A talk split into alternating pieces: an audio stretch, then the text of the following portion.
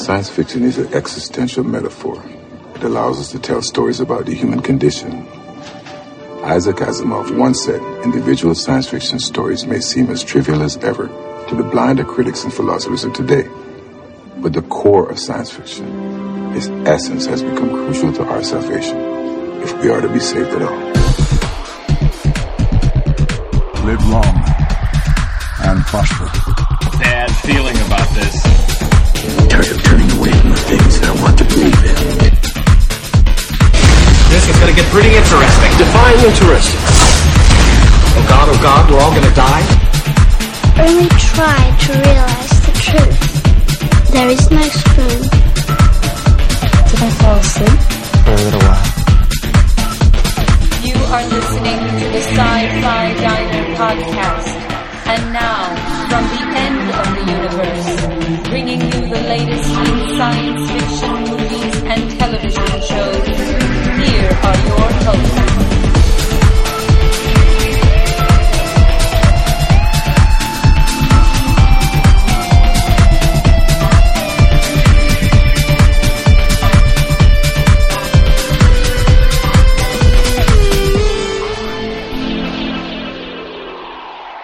Welcome to the Sci Fi Diner Podcast. I'm one of your hosts, Scott Good evening. This is Miles P. McLaughlin. Miles P. McLaughlin. It sounds so official.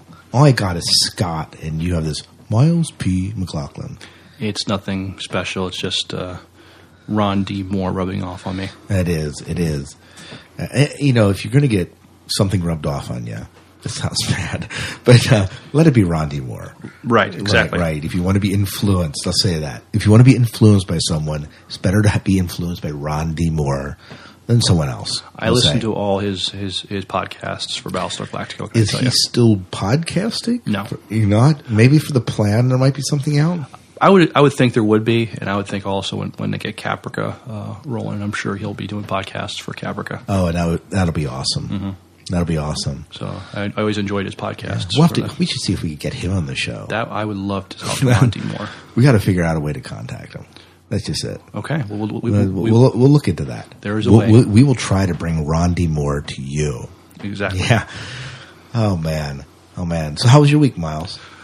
Well, pretty good. Um, we're uh, my wife and I are planning on going to Mexico uh, in a couple days uh, for just a just for a weekend, but it's the only vacation her and I will take this year. But uh, we're, really, we're really psyched for that. So, uh, Oh, that's, that, that, has to be, that has to make you stoked. oh, uh, very much so. Wow. This week has been a busy week in sci fi for me. I watched a lot of Jeremiah. Warehouse. Warehouse 13. I finally finished that episode that I did. But we, of course, are recording this on Tuesday, so we're going to miss this week's Warehouse 13. But uh, a lot of Jeremiah. What else did I watch?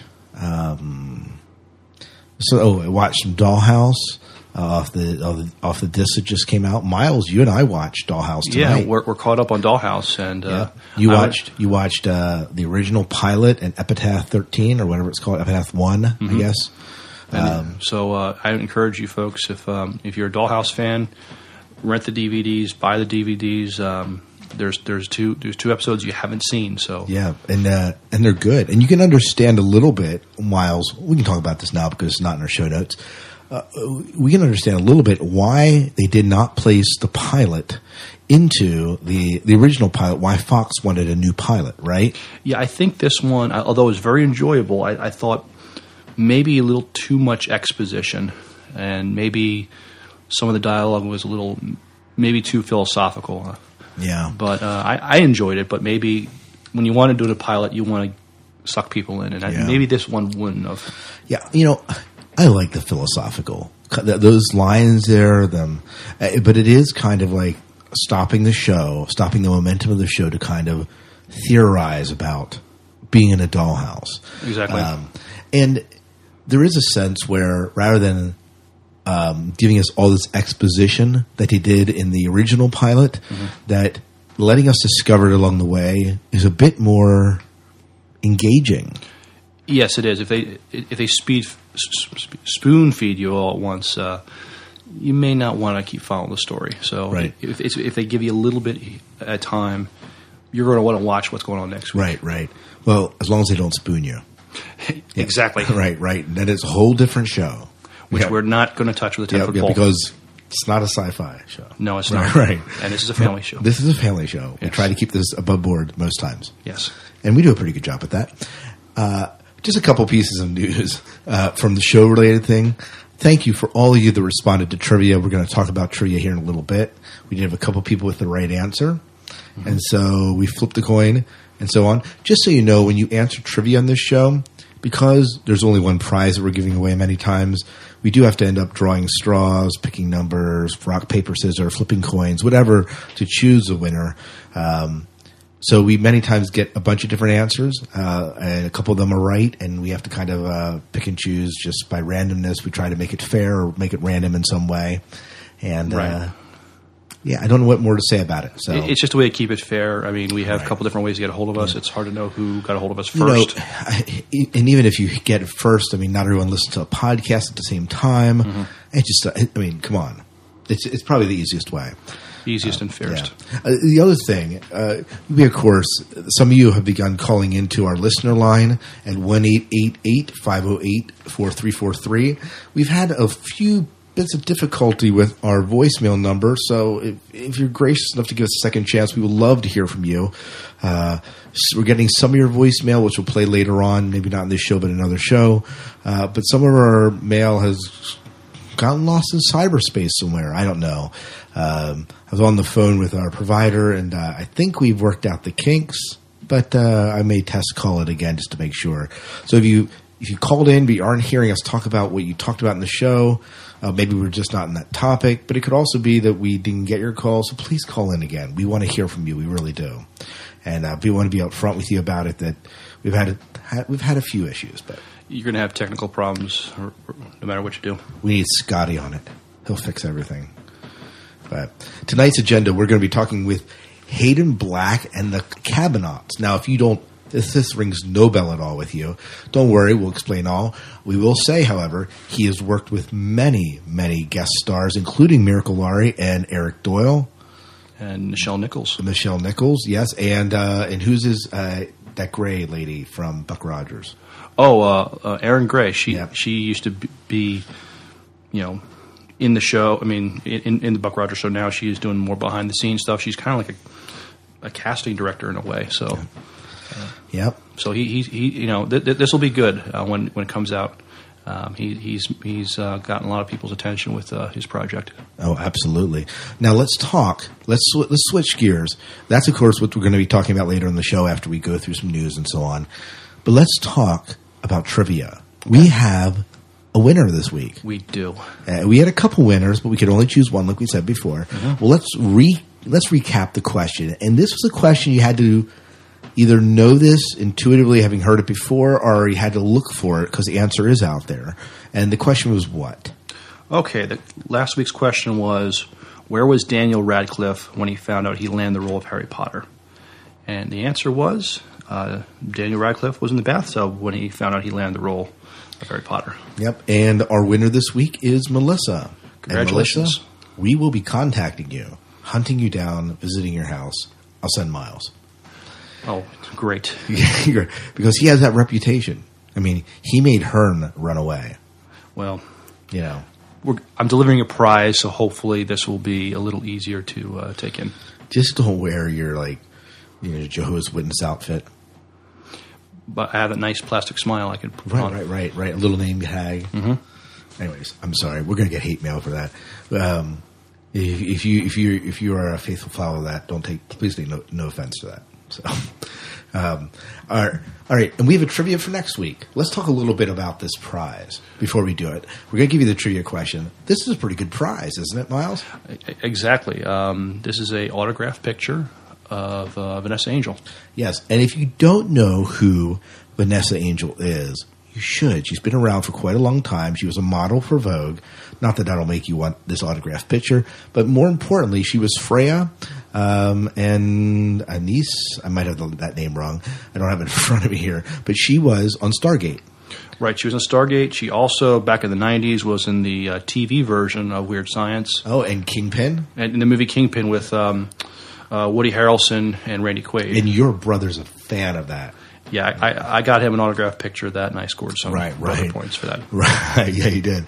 Weird Science was probably her big role, and she's been in some guest appearances in Stargate, uh, and uh, she's doing uh, uh, Murder on the Mars Shuttle, which is coming out in a year or 2 and uh, so she's notable in the sci-fi community to some degree. But she's done a lot of other work. If you want to find out more about Vanessa Angel, just look her up on IMDb, and they will give you more than you want to know. But it's a nice picture of her, and uh, Yep. And this is a. Stargate picture. And so if you want a signed autograph picture of that, you have to answer this question. And the question is Okay, uh, if you watched GI Joe, the cartoon back in the '80s, um, this was very common back in the day uh, for for children's shows. They would always have a uh, public service announcement at the end, and what we're asking this week is what exactly, what was exactly the last thing said in these public service announcements? there you go. So the tagline or the ending of The, it. the tagline just sounds good. Yeah. Yeah. If you know the answer to this, please call our voicemail number at 1 508 4343. You can email us at zogpod at gmail.com or, of course, contact us on Twitter. And uh, I'm, of course, Hertzog, H E R T Z O G, and we have the Son of Worf here, also on Twitter. Yes. And we'll give all that information at the end of the show again. But um, yeah, we want to hear from you. And you can use these to get a hold of us to talk about anything, not just trivia, but news, items that you want us to discuss, get thoughts on. Um, in fact, we're going to be actually responding to some people's comments on defying gravity a little bit later. Good deal. Yep. Well, we're gonna we'll be back after a short break in which you're going to hear a promo of some of the podcasts that we love to listen to.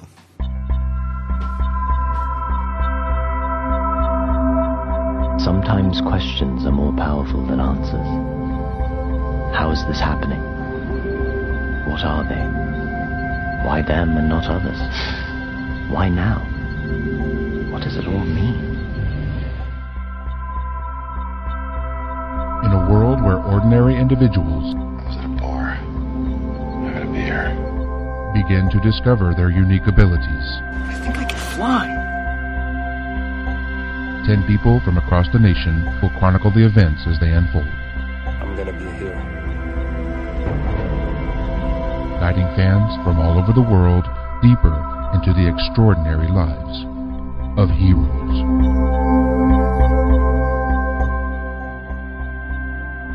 The Ninth, a Heroes Netcast. www.heroescast.com. Also available on iTunes.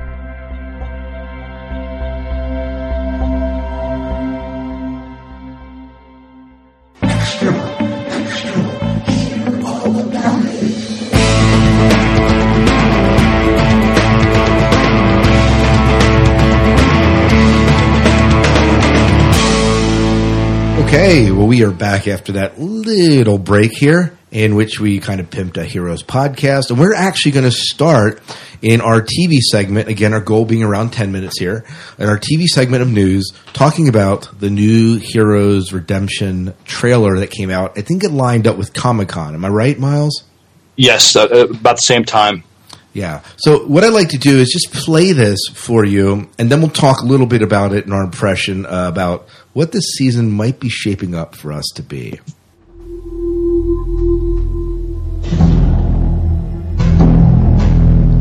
My brother Joseph and I have had two families. The first one, well, let's just say it didn't work out too well. But over the years, we made ourselves a new one. Where are my manners? You look lovely as usual. There's a lot of change going on with me. Life, it's all about new horizons. It Keeps you from getting stale. I don't want to pretend to be anyone but me.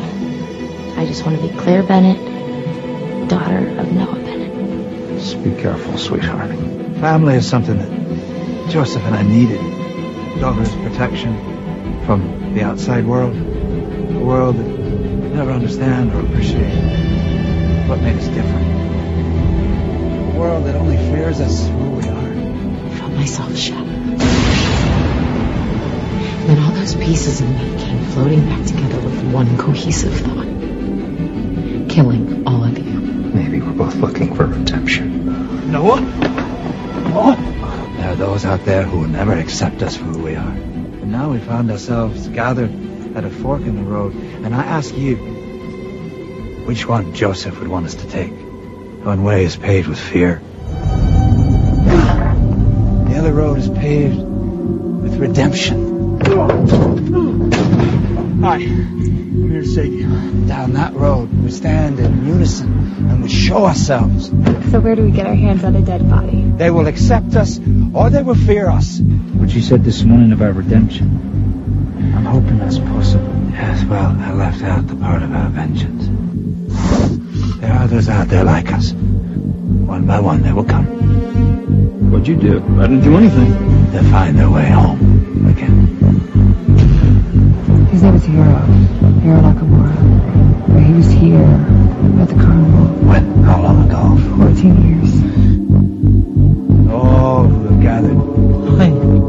Will be strong. I've stopped. Cold turkey. I'm out. There is no such thing as out, Detective. Not for people like us. I say it's time we found our way back home again. Do I know you? The name's Samuel, and I think we're gonna be great friends.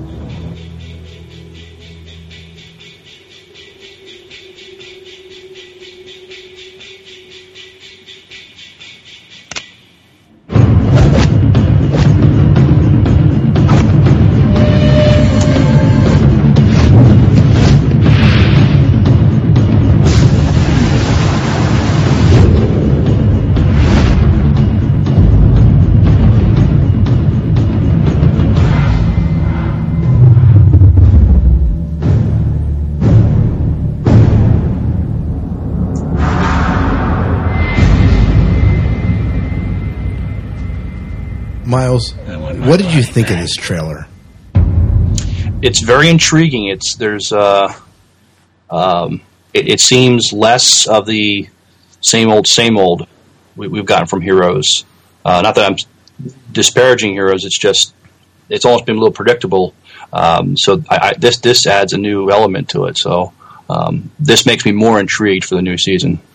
Well, you know what, and uh, we seem to have a pretty sinister villain here. I mean, he's the guy from Prison Break. Am I right? I'm not fam- I, I've not watched Prison Break, Okay. but uh, He, he but looks like he is a good villain. Yeah, and he he's a seems like a good villain. And of course, we have Sylar creeping back, which we knew was going to happen. That if you put him in, um, you know, Nathan's body, that or make Nathan him, that he wasn't going to be contained forever. And so we do have that. Mm-hmm. Uh, why do you think they're going with the title Redemption? What does that mean for the heroes? Well, um, I think uh, for for some of them, they've had to do some things to, that um, cross the line ethically. I'm thinking of Mohinder. Um, Oh, yeah. He starts out the first couple seasons as an upright person, and he gets he gives himself these abilities, and he throws out his ethics out the door and does some really bad things. So I think uh, um, somebody like him, this you know, I, I could see this being redemption being a good theme for uh, for, for for for him at least. Right, right. And maybe in some way, all the heroes need to be redeemed. I don't know. They were on the run so much for uh, the last half of the third season here, and uh, now as we head into season four, I don't know. Yeah, I think all, probably all of them have to have to have some redeem themselves in some way. Um, so, some more than others. Uh, I think Mohinder. Think of uh, um, Mother Petrelli. Her first name will lose me at the moment, but uh, if anybody needs to redeem himself, I mean, she definitely does. Oh yeah, maybe Uh, even Nathan for even putting the heroes in that a place to begin with. hmm Um, uh, Noah, horn rim glasses guy. I mean, uh, this this guy's got a lot of demons in his closet that he's got to deal with. Yeah, absolutely. So, anyways, Heroes Monday, September twenty first, two thousand nine is the premiere, and it will be a two hour premiere, which could bode well. Um, Yeah, looking forward to Heroes again. all right, and now in Battlestar news. Yeah, we uh, our our friend uh, Colonel Tigh himself, uh, Michael Hogan, was interviewed uh, by the Slice of Sci-Fi podcast. Um, it's up now, so uh, Battle, Battlestar fans, um, and it's a two-part interview. This is the first part that's released. Yeah, Uh, and I actually so have a, I have a clip of that here if we want to play it. Let's let's hear it. Yeah, he's uh, you should be talking about the plan. And now, Miles, the plan is being released when? Is that October? It's either October or November. I'll have to double Man, check. I, I, was- I was thinking October. Uh, I'm going to play a short clip here, and uh, and then we can talk about it on the flip side. So you, you have upcoming the the plan is coming up real soon, right? Mm-hmm. Can you talk Yes. about it at all, or are you still under a pretty heavy NDA? Well, I'm under a pretty heavy um security blanket here, but uh, I think you know that every episode of Battlestar you watch, it says the Cylons, et cetera, and they have a plan. Mhm. Well, uh, this is the plan. And I actually spent a great weekend last weekend with Eddie Olmos, um, and uh, on the flight to Philadelphia from LA, we watched the latest cut. Well, actually, the final cut. There's a couple of uh, effects that have got to go in, but we watched uh, we watched it the other day, and man, it's amazing. It's going to get everybody uh, going back right to the beginning of Battlestar Galactica and watching it all over. Now, the question that I have on this is: Is this going to be a filler piece, or is does this thing stand on its own as as just really great content in the Battlestar universe? Well, I've been doing it for so long that I don't know what stands on its own anymore. In terms of if someone hasn't seen Battlestar Galactica at all and they put the plan or watch the plan, uh, whether they're going to be lost or not, because uh, I've lost the concept of that. Like if someone put on episode 410 of of season four, I mean, how much of a chance would you stand? So, but the people who have watched Battlestar Galactica are just going to eat it up because it goes on into the. I just did the World Science Festival in New York, and uh, it was uh, what the heck was Cyborgs on the Horizon was the event, but it was uh, it was basically uh, they screened the sections of Battlestar Galactica, and then there was three scientists on the panel with Mary McDonnell and myself, uh, who were artificial intelligence and robotics science experts on it. And it was interesting doing that because when I uh, went to answer questions or give an opinion, I kind of checked myself because I thought, oh, am I giving too much Cylon information out? Is this in the plan or is this in the finale of Battlestar Galactica? because there's quite the history of Cylons that now when I'm talking to people, I'm going to have to wait till the plan is over before I really uh, talk.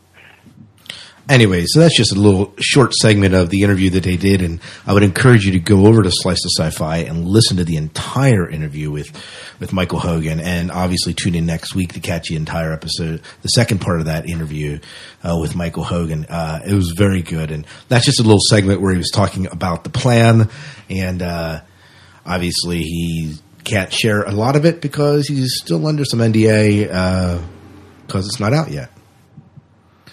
But Miles. Uh, can't wait to listen to this interview. Um, Colonel Tigh is one of my favorite characters on the show. It's interesting. He was the probably the most human, and yet he ends up being a Cylon. Uh, it's revealed in the end. So, uh, um, and looking forward to the plan. Also, this should be good. Uh, uh, Ed- Edward James Olmos is directing it, so this this will be a, a, a good BSG movie. Yeah, and they it, it sounds like it's finished except for a few effects they need to add in, which means they're, finished what two months ahead of time. That gives them plenty of time to tweak it uh, to make it an excellent product, and uh, we're looking forward to it. I watched uh, uh, an interview. They interviewed um, James Olmos, um, uh, David Eick, Ron D. Moore, and S.A. Morales, and at Comic Con, and they said, well, Olmos said, after you watch this, you're going to want to go back and watch all four seasons of BSG. It'll help fill in some of the, maybe fill in some holes, and just you'll just want to watch them all again. So, So you uh, can go you can go buy all those seasons again, or something like Uh, that. Well, he was pushing uh, Blu-ray, so Right, so right. yeah, he was trying to push that a little. Yeah, of course, of course. Uh, whatever. This i i- it's going to be good, and and of course we're going to see him in Dollhouse this year, just for an Yeah. episode or two. Another BSG alumni in Dollhouse. Yeah, we're getting a bunch of them actually. Uh, Mhm. we, we have the lawyer. I forget his name. Um, the lawyer, and then we have, of course, Tahmoh, and uh, and uh, it's all good. It's all great. Mm-hmm. Uh, by the way, uh, Warehouse 13, we aren't going to talk about it because uh, Miles hasn't watched yet. But uh, Joe Flanigan, the guy, the guy, the guy from uh, Stargate Atlantis, was on it. So this week, so something that I know you didn't you didn't watch Stargate Atlantis, but uh, for those of you that did, it's something to maybe check into. But Well, this show keeps getting better and better, so I look forward to seeing it. oh my word, it does it ever? I think so. I think it's going to be around for a while, and I hope it is. But and we have, of course, uh, Starship Farragut news. We put it here because it kind of plays off of a TV series. Uh, what news came out regarding them? Well, uh, recently uh, they re- well, I'll backtrack just a little bit. Um, one of the projects is they want to do some of the animated episodes that uh, Star Trek did back in the early '70s, and so they wanted to do it in that uh, style and format. Uh, so they've the episode's called Power Source. They've released um, part one of it. It's going to be in three parts, and it, and just this week they released the second part of it. So uh, if you if you're a fan of, the, of Star Trek, the, the animated series, this will seem very familiar to you, but it will be with a different cast of characters in this uh, uh, this episode. Yeah, uh, you know the the, the core members. Uh, we just got. We're going to be playing an interview with that we did with Michael from NeoFX next week, but uh, and he talks a little bit about this. But the core characters remain the same. In in the Starship Farragut universe, yes. Right, right. So uh, you really got to check this out. The third part, of course, will be released later this month. But if you are into fan films and you want something new and unusual, I don't know if there's ever been an animated fan film before. I don't think there has for Star Trek. Not like this. Um, There is a there is a Star Trek CGI fan film called uh, Star Trek Aurora. They've done about two episodes so far, but it's all CGI. But this is uh, it's an homage to the um, the filmation style of doing a um, of animation. Right. Uh, well, Defying Gravity. want to talk briefly about this. I know you didn't watch this, Miles, but we did get some listener feedback and some questions about this and about our impressions of it. I watched it. This is an ABC space soap opera. Is the best way to put it. Called Defying Gravity. It airs in three parts, is my understanding. The first part was this past Sunday. Uh, and uh, if you did miss the first part, my guess is that they'll air it again prior to the showing, or you can always go to Hulu and watch it. In fact, I started watching it on my regular television, and because my son was watching something else this morning, I finished it on Hulu. So you can easily do it that way. Um, but here's here's the synopsis, basically. Uh, and I'm not going to give too much away. Basically, there's this crew that's going on an eight planet eight planet exploration uh, of the of the solar system, but the focus is less on the exploration, but more on the inner dynamics of the crew. Now, the look of the ship reminds you very much of the Discovery from 2001, and of course from Virtuality, uh, as far as the way they're laying out the ship. Uh, but no, with uh, of course it's different than virtual rea- uh, virtuality only because it's they aren't uh, doing the reality TV thing as much. Although there's a little bit of that there, but the focus is on the relationships a little bit more. But I thought the virtuality kind of did that as well, didn't it, Miles? It, it, it did. It tried to. It tried to be. This is Ron D. Moore's work. Uh, try to be more character driven as opposed to you know the, the, necessarily the, plot.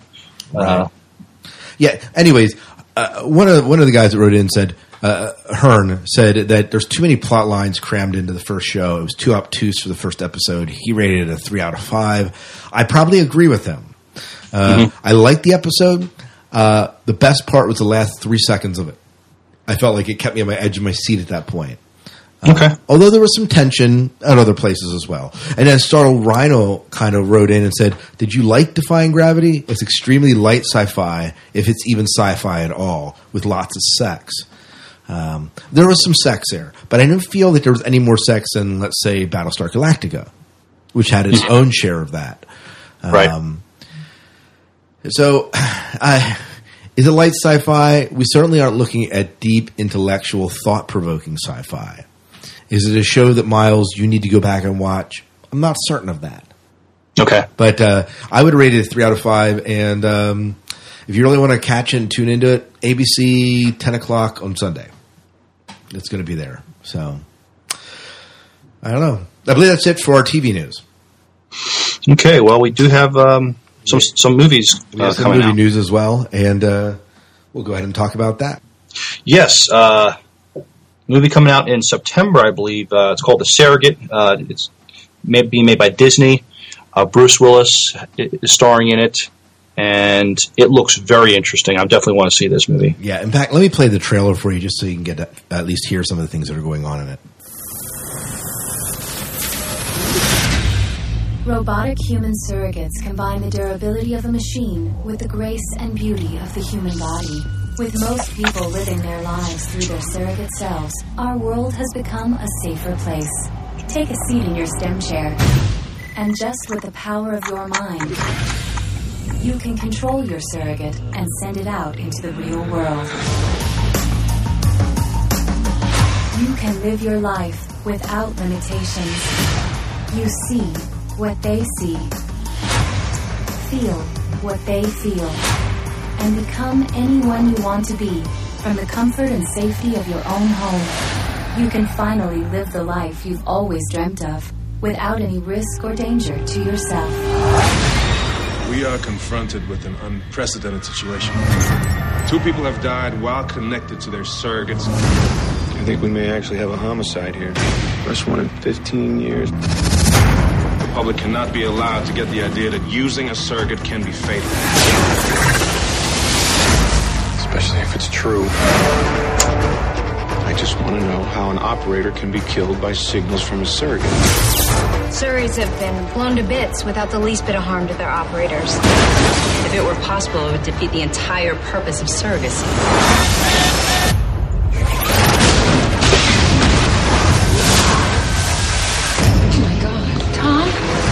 You're lucky to be alive. Good thing you're unplugged. How long is it since you've been out without a surrogate? Can't even remember. It's different when you actually feel the pain. What do you want from me? My wife. I am your wife. No, you're not. You changed the world and now you want to destroy it? How do I stop this? You can't. Maggie, get offline. I think something's going to happen.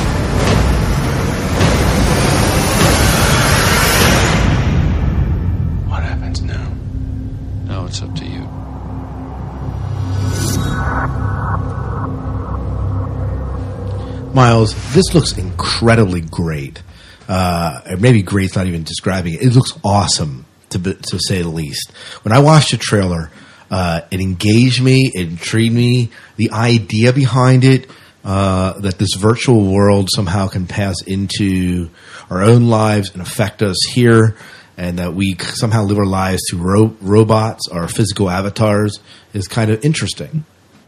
Oh, absolutely. Um, and, and I mean, this is showed in the trailer. Um, Bruce Willis has to learn how to uh, function with his own body. He's probably, uh, which we find out you know later in the trailer. So um, this is an ex- excellent chance to explore you know the condition between you know humans and and, and robots, and um, I'm sure this will ask a lot of interesting ethical questions. Yeah, and this is one that seems to be a bit deeper, based on a comic book, probably titled "The "Surrogates" by Top Shelf Comics. It, it it's it's interesting. It, it's exploring a topic that's almost Matrix-like. I mean, people living in a pod, living their lives out through uh, another reality. Uh, although, Mm-hmm. while these are not enslaved per se, except for voluntarily, you have this idea of not venturing out into the real world. No, you don't have to. I mean, you have your own surrogate that can basically go work. You know, I mean, you do you work and live through this this uh, surrogate. Um, there's no risk to your physical self. I mean, you're just at home, so it's going to ask some interesting questions. you know, and, and, and how and how appropriate this is with the uh, with the whole idea of you know we're such germaphobes these days. We're such into getting into ultra protection and uh, and making sure everything's the absolute safest it can be. Is this the next step in our evolution to say, okay, let's put something else out there so that let's let's not have to leave our homes anymore because it's just safer to be in our homes, and let's put out a either physical or non-physical avatar reflection or surrogate of ourselves to go do these jobs. you, you bring up the protection part. I mean, um, as well. I mean, you there, so there's very little consequences to your actions, if, if you know what I mean. I mean, you Oh, can absolutely. So you can do whatever you want, and almost yeah. You know, So this is going to be a good movie. I can't wait to see it. Yeah, uh, we plan in October on, of course, reviewing this movie. We're hopefully going to see it at the end of uh, September, which is when it comes out. Do I have the uh, air date for that? Let's see. Uh, I Uh, thought I did, but no, I, do- I actually don't have it here. It's probably in the press release, which I don't have here. Let me see it real quick. Dun dun dun dun. Um. Oh, I just I'm out of it, so I don't have it. Anyways, September is I think the date. I believe September 25th is the date. Uh, Televixen gave me when I asked her about the actual release date of it, and we're going to have her on the show. If you don't know who Televixen is, check her out. DVD Geeks. Uh, and also on uh, Twitter, she goes by the name Televixen, and we're going to try and have her on the show and be discussing this whole uh, idea of man versus machine and the whole eth- ethics of it. So should be good. Should be very. Oh, good. yeah. Before we head out of movie news, if you, of course, are going to see GI Joe this weekend, we want to hear from you. We want to hear what you really think of it, especially for you lovers of the whole GI Joe franchise. If you grew up with it, we want to hear what your uh, thoughts are on the live action version. So you can go ahead and call us at one eight eight eight five zero eight four three four three, and that would be absolutely awesome. The Treks in Sci Fi Podcast. Stand by to receive our transmission. Sci fi entertainment news and commentary. I am Locutus of Borg. Star Trek episode analysis. Captain of the USS Enterprise.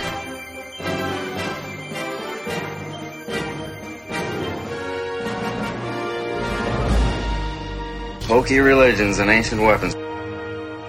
Collectibles, toy, and prop reviews. I am to misbehave.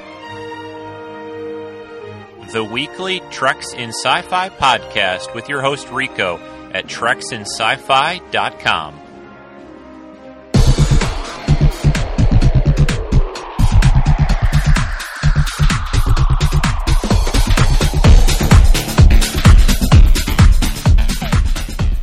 Welcome back to the show.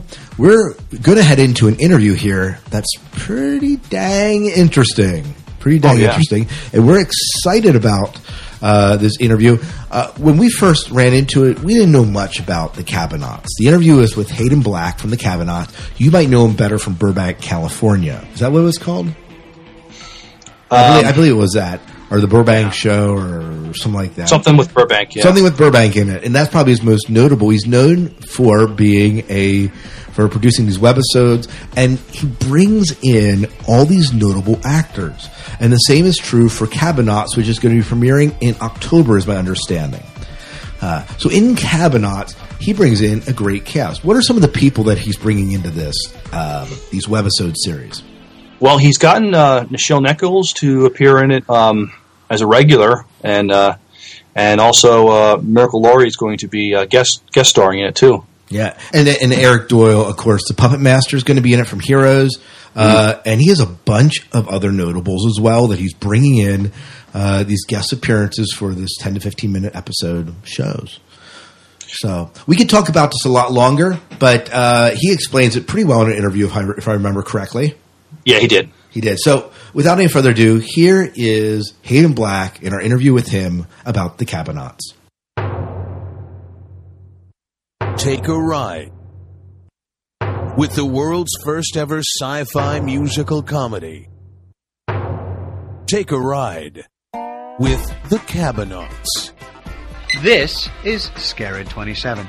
Not only is Cyril McTavish my best friend, but he's also the greatest cab instructor ever. For getting me a job, he should get a promotion, a raise, and three hot blondes who like to diddle his goods. Whoa, whoa, all- can you not do that? Because if that goes out, It's I- not on. All right, then. Well, let's just get to today's lesson. Set in a space cab, Goodnight Burbank's Hayden Black and Star Trek's Nichelle Nichols anchor a cast that's truly out of this world. I have a board meeting. We can pick this up later. After lunch? There he goes again. Farmers don't talk about food as much as he does. Guest stars from iconic sci fi shows like Buffy, Dollhouse, and more are signing up to take a ride in a series that's taking the world of web video to a new dimension. So that's the one you've been crushing on. She's hot, Doodle. But how would that even work? Is she just intelligence software. I'm sure there's a socket somewhere I could plug something into. And in the middle of each episode, an original music video featuring your favorite sci fi superstars singing and dancing. It's about Thailand. We women drink wine and feel free to eat lots of sushi. Think Hitchhiker's Guide to the Galaxy meets Taxi Cab Confessions meets Flight of the Conchords for a sordid threesome, and you're halfway there. I just got married myself last month. My wife's already talking babies. Calling you one isn't the same thing. The Cabonauts, coming this fall to Daily Motion. Can uh, either of you deliver a baby? Depends on where you want it going. I'm still trying to figure out where Blurg is. Well, why don't you briefly uh, tell us about yourself for people who may not know who Hayden Black is, and uh, or your production company, and um, you know who is the real Hayden Black? I am pronouncing Uh, your your name correctly, right? Hayden. Yes, you are. Okay. Go ahead. Um, well, let's see. I, I was I was in on air promos, uh, slaving away doing you know promoting other people's shows for the networks uh, here in Los Angeles, and um, it uh, it's just a soul destroying job. But I, I'd always wanted to write and, and and direct and produce my own stuff. And uh, three uh, four years ago, I uh, I quit, and um, uh, it was two. Uh, I think March 2006. We I launched a show called Goodnight Burbank um, which is a comedy about people who bring us the news while they're bringing it. And so I found myself acting in that. I had never acted in my entire life. And um, it was fun. It was, you know, just doing all of it, really, um, doing all the elements uh, that go with doing a show. And it got really successful really quickly, you know. Um, and so about uh, a year and a half later, uh, I thought, let me try another show, uh, another comedy um, called Abigail's Teen Diary and that was about a um, a thirteen year old um, girl who has a, a, fictional genetic condition that gives her the appearance of a guy in his thirties, and so I played Abigail. oh man! wow! oh man! Each episode is uh, was you know the Goodnight Burbanks are about six six minutes or so, um, and uh, take place in you know in a fictional newsroom. Um, Abigail, they're, they're ostensibly the little monologues, you know, like she talks about her day. And so those are pretty short. They're like a minute and a half and stuff. And then um, um, last year we uh, we approached uh, uh, Daily Motion about this uh, doing um, a sci-fi musical comedy because they were looking to do their first original series. And um, they went through over hundred uh, pitches, and apparently we were like the only one that made them laugh. That's good. Um, we we went ahead and um, you know we, we did the deal with them, and and then um, uh, after we put the deal together, um, we started to sign all these big big names to be a part of it. Um, and so that the show itself, very briefly, it's um, it's set in a space cab. Um, I play the cab instructor. Uh, Norm Thurming plays the driver. We're both old friends. We're now working together. Um, but I'm I'm teaching him how to drive this cab. And, um, and Nichelle Nichols, uh, Uhura from Star Trek, a living legend. Um, Nikki plays um, CJ, the CEO of the Cabonauts. And um, in each episode, we take passengers there and back, and uh, they're going to be played by um, actors and actresses from you know iconic sci-fi um, TV series and movies. So in the pilot, uh, as you know, we've got Miracle Laurie from Dollhouse and James C. Leary from Buffy.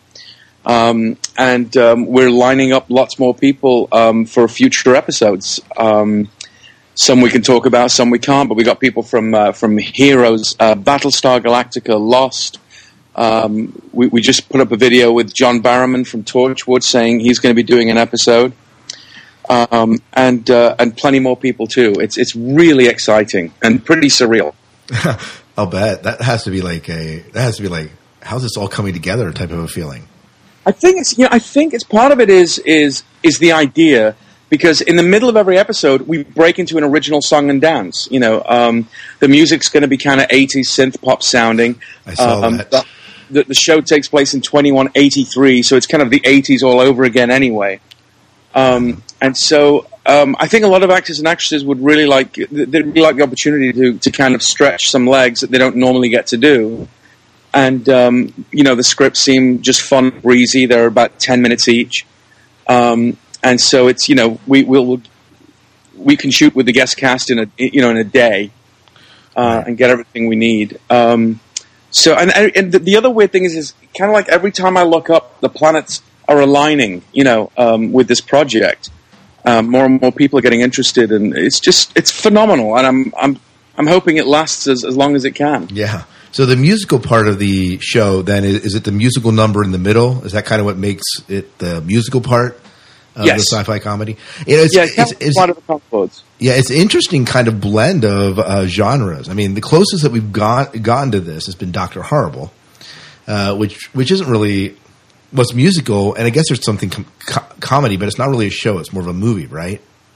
Um, that was yeah. This is a scripted series. Um, this is more aligning with uh, Flight of the Conchords, or if you're familiar with a UK show called The Mighty Boosh, Okay. um, where they kind of break into song as well. Um, the lyrics kind of are informed by the um, the storyline for that episode, um, and um, you know we- we're going to be reaching out to to uh, professional uh, musicians, songwriters, um, producers to uh, to remix each track that we'll also make available on iTunes with each episode, so you can get like a CD single of all these different remixes. Oh, that that'll be awesome.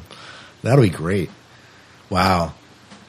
Well, that's if, you like synth pop music. I mean, obviously, it's all going to be very subjective. Right.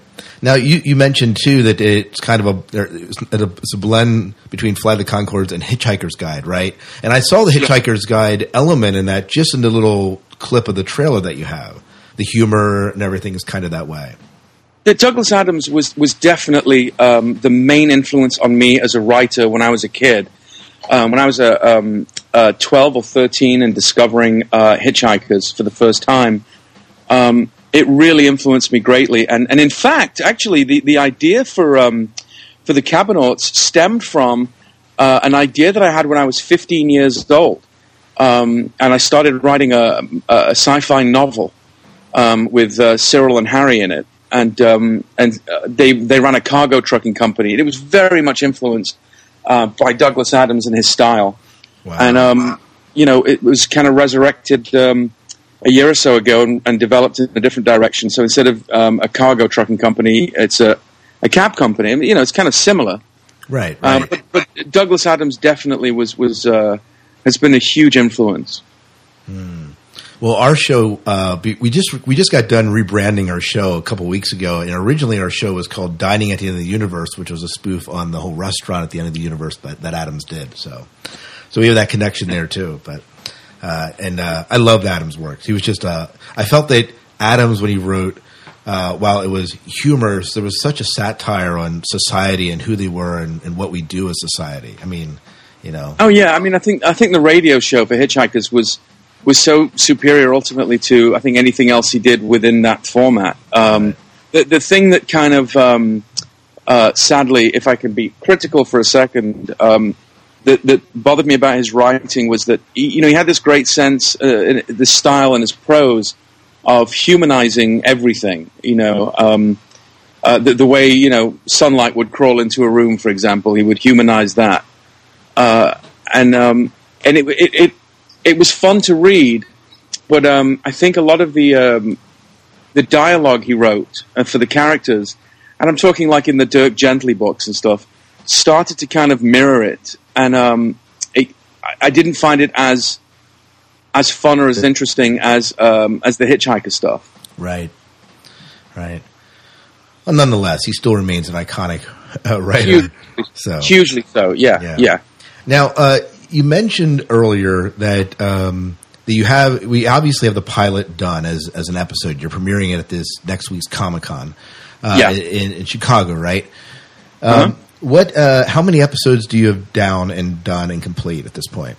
Oh, no, just the pilot. We uh, we're going to do 15 episodes total for season one, um, and the minute Daily Motion uh, get us, you know, get advertisers on board, and we get uh, an episodic order, we uh, will go to full series. Okay, very very good. That's awesome. So, you, do you have, are they planned out sort of fifteen, or you just know they're just going to be fifteen at this point?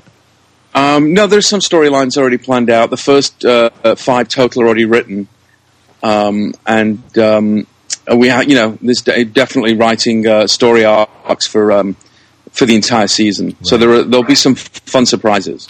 And when does the uh, season premiere? Um, it all depends on the episodic order. It'll be um, mid to late October, we're guessing. Okay. All right. Because I wasn't sure. I wasn't sure. Uh, I didn't see a release date uh, when I was checking the website out. So You- You're wearing a lot of hats as far as the, the work you're doing for the uh, for this show. Um, are you doing the majority of the writing, or are you having anybody else help with the writing? Uh, I'm doing all the writing. Okay. So you're the writing. You're the producer. You're are you, you're doing some of the music as well. I'm doing all the music. Uh, I'm directing. I'm acting. I'm uh, having a, a, a heart attack probably from all the work uh, that we're Wow. doing. Do you Um, sleep? Yeah, I, I, part of, you know, I'm also pitching this stuff. I mean, we got um, we got Erin Gray to come on board and do casting for us. Um, so there are some, you know, wonderfully talented people that are out there helping with some uh, other aspects of it. But um, I, I guess it's because I just have um, a very particular vision, and um, I want to see it through, and and hopefully it works. You know, I, I could be terribly mistaken. Well, you know, it seemed humor just from the little bit that we saw off the uh, trailer. It was uh, it, it seemed humorous. It's something I'm definitely going to check out when I get to see the pilot, and who knows, maybe some of the others. But Was that Erin Gray uh, who was in Buck Rogers? Yeah. Oh, yes. okay. Erin, Wilma Deering. Um, she runs a company called Heroes for Hire that basically represent uh, a lot of genre actors and actresses, sci-fi, you know, um, fantasy horror for um, speaking engagements and um, conventions. And we were introduced to her. Um, I guess at the end of last year, like November, December, and we, we finally got together in January. And um, she said, Well, I've never cast a show before. And I said, That's okay. We've never done a sci fi comedy musical. So, uh, you know, are you in? And bless her, she's in. And she's uh, she's really enjoying it so far. We, we went and had drinks um, uh, during Comic Con uh, last week, uh, the San Diego Comic Con. And, uh, and she said uh, she was pleasantly surprised how much fun she was having. Yeah. Well, it seemed like seemed like you had quite an audience there. You had what six thousand people kind of view the. Uh, the- I guess the not really the it was the trailer right that you Yeah, that was phenomenal. We we got into the masquerade ball, and um, um, Nichelle, uh, bless her, said, you know, if you want me to uh, to introduce it on stage, I, I will. And I was, I, you know, how could you turn that down? uh, and uh, they didn't. And um, we, uh, we we you know we went there and. Um, the co- by the way, just as an aside, the costumes at this masquerade ball were phenomenal. I've never seen anything like it. Uh, and we do have a bunch on video. Um, and we'll, at some point, we'll put up a little video just to behind the scenes of some of these costumes. Um, but uh, it was great. Yeah, we um, Nichelle. They, they said to us beforehand. They said, "Look," they said they're very vocal um, here at masquer at the masquerade ball, and um, they'll let you know if they don't like it. So you, you guys should be prepared. Um, and um, So, so you're like crossing your fingers. Yeah, well, we steeled ourselves, and and it went down a storm. People were laughing and and ultimately cheering at the end of it. So that was just uh, absolutely fantastic. Well, that that had to be a good feeling to have that under your belt and have that kind of um, positive. Um, I don't know, urging to to keep moving forward with this project. Oh yeah, yeah. I mean, I just uh, you know, I got to remind myself that it's it's at the end of the day, uh, as is everything, it is subjective. It is a very it's a specific style of comedy that um, is subjective. There's the music is subjective. Um, we just hope that enough people like it. You know. Right for it to uh, continue on and so on. Now you mentioned you mentioned that uh, Gray was booking. uh, She obviously got you Miracle Laurie, and you mentioned some of these shows that uh, of actors you have on. Can you give us any names? I know you can't give me everything, but any names at all the people that you're going to have on future episodes? Um, well, I, I mentioned uh, John Barrowman uh, from Torchwood, Right. Captain Jack. Um, he'll be doing it probably actually not till the new year um, because it all uh, boils down to his schedule and when he's coming back to the US. Um, uh, one other name I can give you is um, uh, David Lawrence, uh, who plays uh, Eric Doyle, the puppeteer in Lost. Uh, Heroes, excuse yeah, me. in Heroes, yeah. Um, he will be playing. Uh, David will be playing uh, a gay space pirate. That ought to be good. Oh, who he- commandeers who commandeers the Scarab, which is uh, the name of the ship in the Cabonauts. He'll make a he'll make a he'll do that well. He'll carry out that. I, role- he'll do amazing. Yeah, and he was great in Heroes. Man, I, I love seeing him in Heroes. Yeah, he's he's he's a phenomenal guy. Yeah. Talking about Torchwood, did you see Children of Earth? I did. Then what did you think? I did. I th- you know what I love. Uh, uh, overall, I loved it. I thought it was when they said we want 10% of your children. I thought, oh, how brilliant, how original. This is kind of cool. And then they ratcheted it up and said, because we want to use them. Oh, I well, can I? I don't want to give away any spoilers, but Right. when they they said what they wanted the kids for, I was my mouth hit the ground. I thought it was brilliant. Yeah. Um, I thought episode five there was a little bit of running around going on that that they you know they probably could have ended it in four episodes. Um, but uh, overall, I really enjoyed it. I really did enjoy it. You know, it was it was you know they, they of course on BBC America they showed you know the, those five episodes and then they showed Doctor Who Planet of the Dead on Sunday, and uh, and I watched you know I watched uh, all of them and and because I'm a huge Who fan and I watched Torchwood for the most part of the two seasons it aired. I did feel that Torchwood felt really dark and heavy compared to some of the other Torchwood episodes I'm used to seeing. Um, I did think that the scripting was very good, and I thought that the first couple of episodes, you know, episodes one, two, and three, especially, kept me really engaged to what was going on. Yeah. So I don't know. I liked it. I, I do, and I, I really like, ja- uh, you know, Barrowman as an actor. So Yeah, yeah, I'd have to say overall it was it was pretty damn good. There were some scenes in episode five where it seemed that they were just playing for time. yeah, Um, oh, oh, and you know what? I did have I did have one problem with with basically them them assaulting the building where the aliens were, you know, marching in and saying, "We're here. We're gonna, we, you know, if you want to fight, we're right here." And they released some poison smoke, and it was like, "No, no, we, we've given up." I, it was I, that was a little bizarre, but you know, it was still it was a good, entertaining fun. oh yeah, yeah. And if you walk away entertained, Mi- Miles and I always say, if you walk away from a film entertained, I mean, what more can you ask for? I mean, you can pick it apart at the end of the day, but ultimately.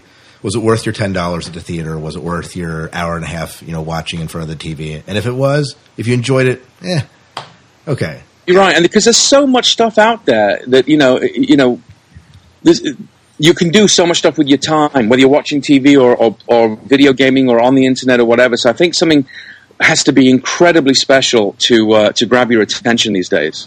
You mentioned Erin Gray. I, I met had the opportunity to meet Erin Gray at a sci-fi convention back in uh, um, 08. Yeah, it was. Uh, she did a, a small a small con on the East Coast called uh, uh, Farpoint, but uh, no, she she was a class act. Um, and when we were there, there wasn't a lot of people, so we got we got some nice one-on-one time with her, and um, I had a chance to meet Nichelle Nichols at a sci-fi convention about you know, about 10, 11 years ago, and uh, uh, very very pleasant, very gracious lady. Um, so I, that's really cool that you have her.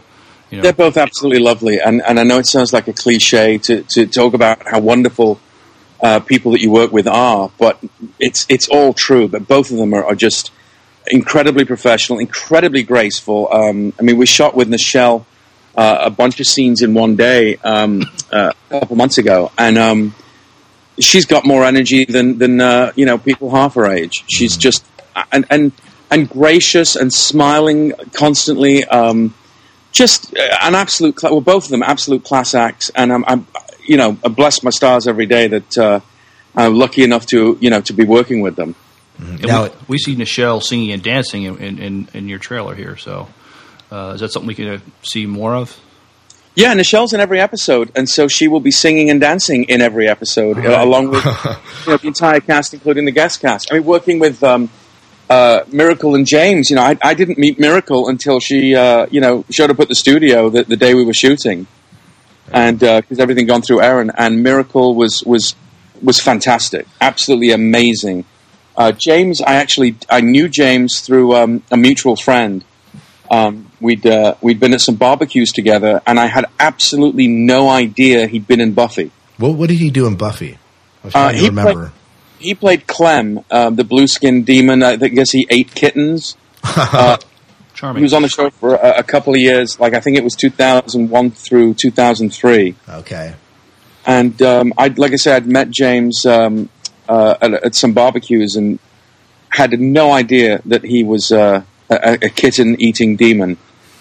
Uh, and then um, I think Erin actually brought it up, and I was I I said, "You know Jimmy Leary?" And I, I didn't.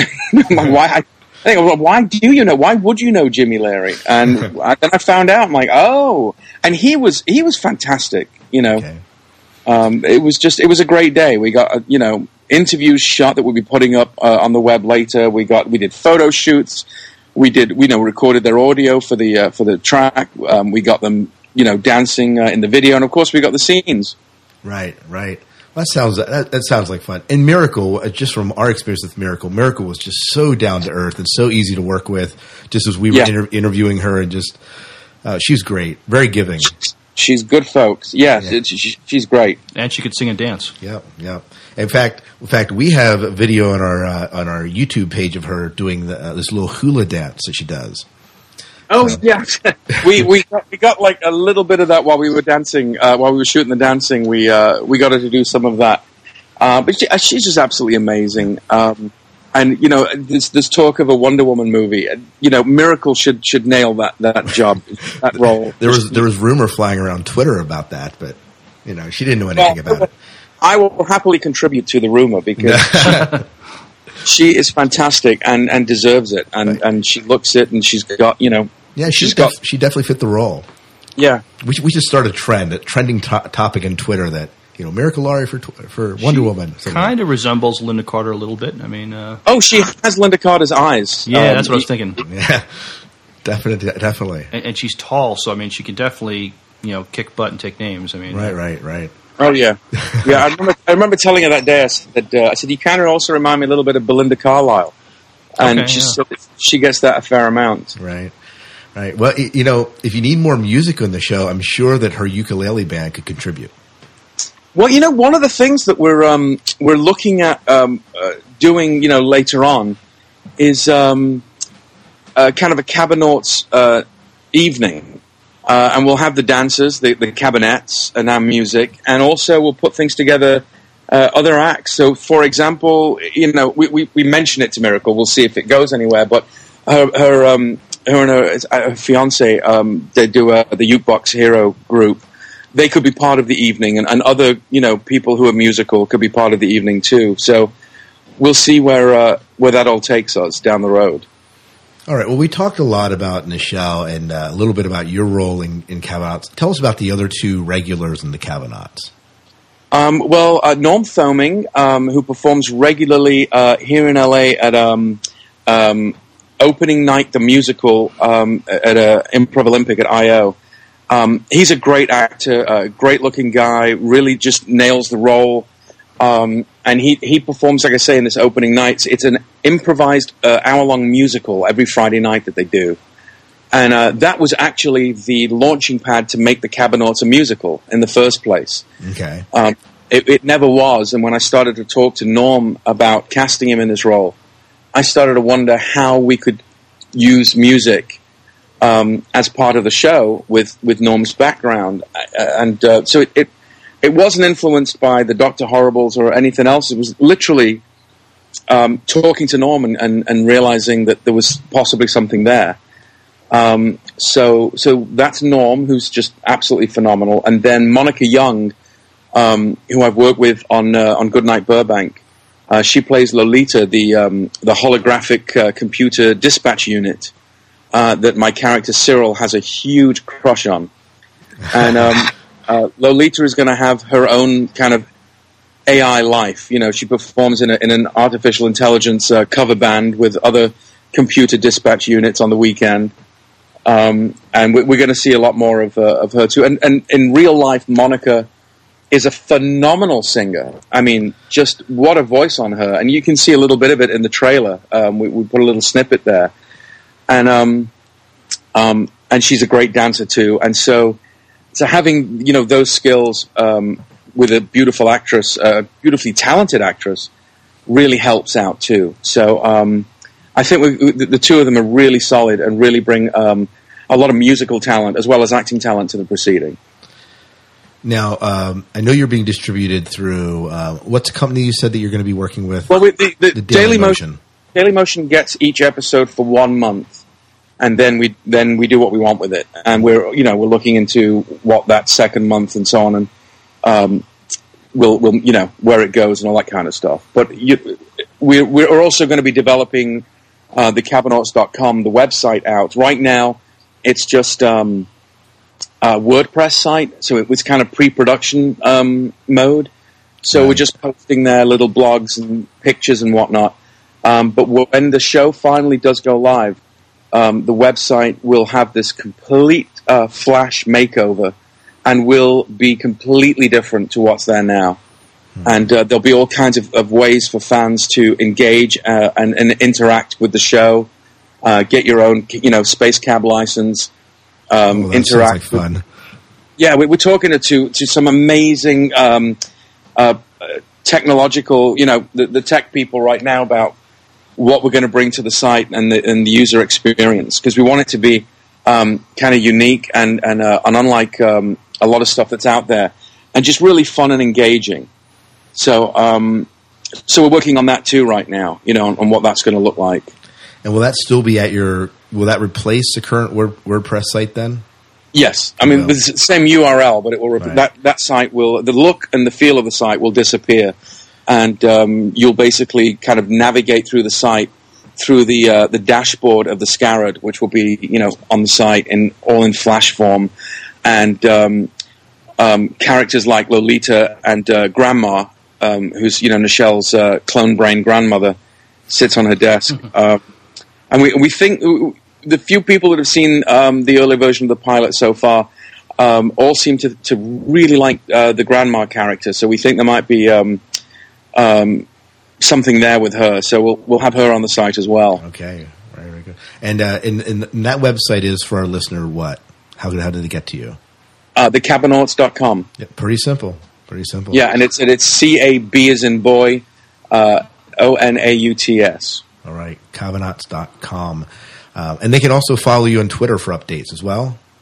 Yeah, I mean, uh, my personal Twitter account is at Hayden Black, and um, the Cabonauts um, Twitter account is at the Cabonauts. So pretty straightforward there as well. Yeah, Um, trying to keep it simple. Yeah. Well, awesome, awesome. Well, you know, if you ever want some other feedback in that pilot, Miles and I would be love would love to be able to just take a preview of that sometime. So. Are you, well, are you guys hitting Chicago next week? Oh man, we uh, well we're pretty far from Chicago. We have what a 15, 15 hour drive to Chicago, ten hour drive. or a three-hour plane ride. Or yeah, something like like that. we probably won't be. So yeah, not this year. but not no, unfortunately not. So we'd love to actually. We would lo- we would have loved to be in, we would have loved to have been at San Diego this past weekend too. But It was crazy. I'd never been to a Comic Con before, and I just did not stop working for three days. I'll bet. I'll bet. But it gave a what an opportunity though for you to expose your show and to kind of uh, get it out there. Oh, it was great, and we got such good buzz, and and it was worth the fact that I, I came back and pretty much collapsed for a day. You know, Yeah, we know. Uh, you know, when you when you think of Comic Con, you think of a lot of the big names, but it has to be a great place. I know it's a great place for shows like the Guild that have been going now, and they're heading into the third season.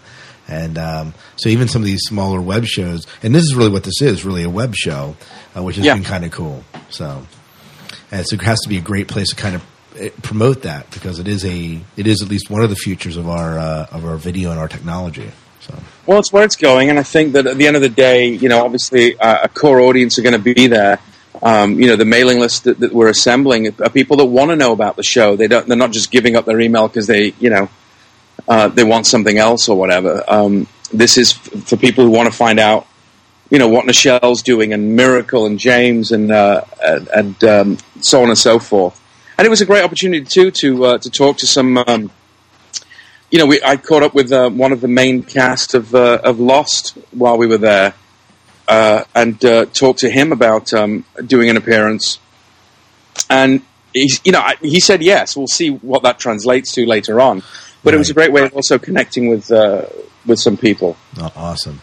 Well, thank you so much, Hayden, for uh, coming on the show. Uh, show, and um, we'll we'll probably uh, we'll probably be putting this up on our um, as, as a part of our show in the in the upcoming weeks.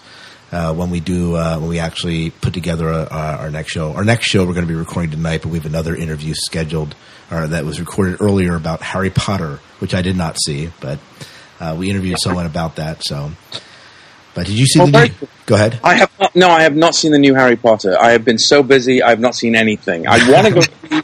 Bruno is top of the list for me to go see, but by the time I'm around, it'll be on cable. I'm sure. Yeah, Just Yeah. so busy. Yeah, it is. Well, thank you again for uh, for coming Thanks on the show having me. It was an absolute pleasure. Yeah, it was great, and uh, and who knows? Maybe when we maybe maybe when we get you like right before the release date, we can you know we can uh, kind of hook up again and maybe do a little uh, chat about it. Maybe not a full show, but maybe have you on for you know five ten minutes to kind of talk about it.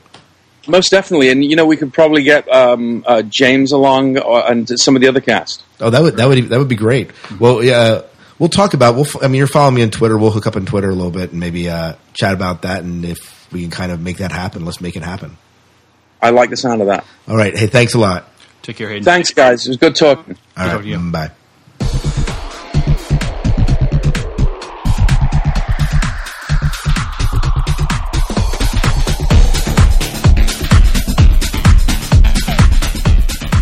I hope you enjoyed our interview with Hayden Black here. Uh, we had an awesome time just chatting with him, finding out about it. And hopefully, like we said, we're going to get him back onto the show in October.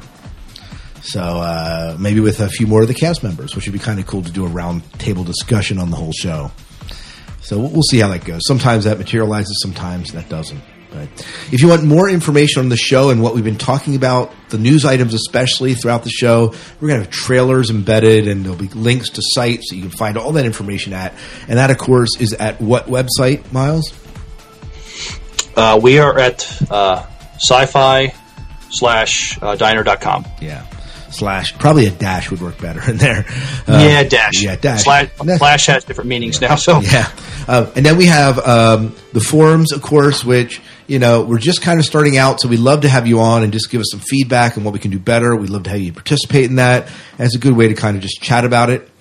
Uh, I, you've been hearing some of the promos we've been playing for different shows already. Please uh, go ahead and uh, send us your promo if you're a podcaster. If your show is in science fiction vein, we'd want to. We obviously want to play it and share it on the show. And uh, Twitter, Miles, how can they find you on Twitter? Uh, I, I am Son of Worf at twitter.com. I also have a, a Trek Space account, Son of Worf at Trek Space. Yep. And uh, I'm Hertzog, H E R T Z O G, on Twitter, and that's where you can find me if you want. We have a store, as we mentioned earlier. If you want to support the show, buy your books, DVDs, music, uh, everything through our store, mysci-fi-store.com, and uh, it'll help support the show a little bit. You can email you us. Go ahead and you will, and you you the customer will find uh, some savings there as well. Oh, absolutely! It's not just for our benefit. You are saving money when you uh, when you order through our store. Mm-hmm. Um, you can email us at zogpod z o g p o d uh, at gmail.com. Don't forget uh, don't forget to call our phone line, and our phone number is of course one eight eight eight five zero eight four three four three. 508 4343 and uh, we would love to hear from you and play your calls on the show. And you don't forget to answer the trivia that we gave. We have a nice little prize there, and that's the angel picture we're giving out.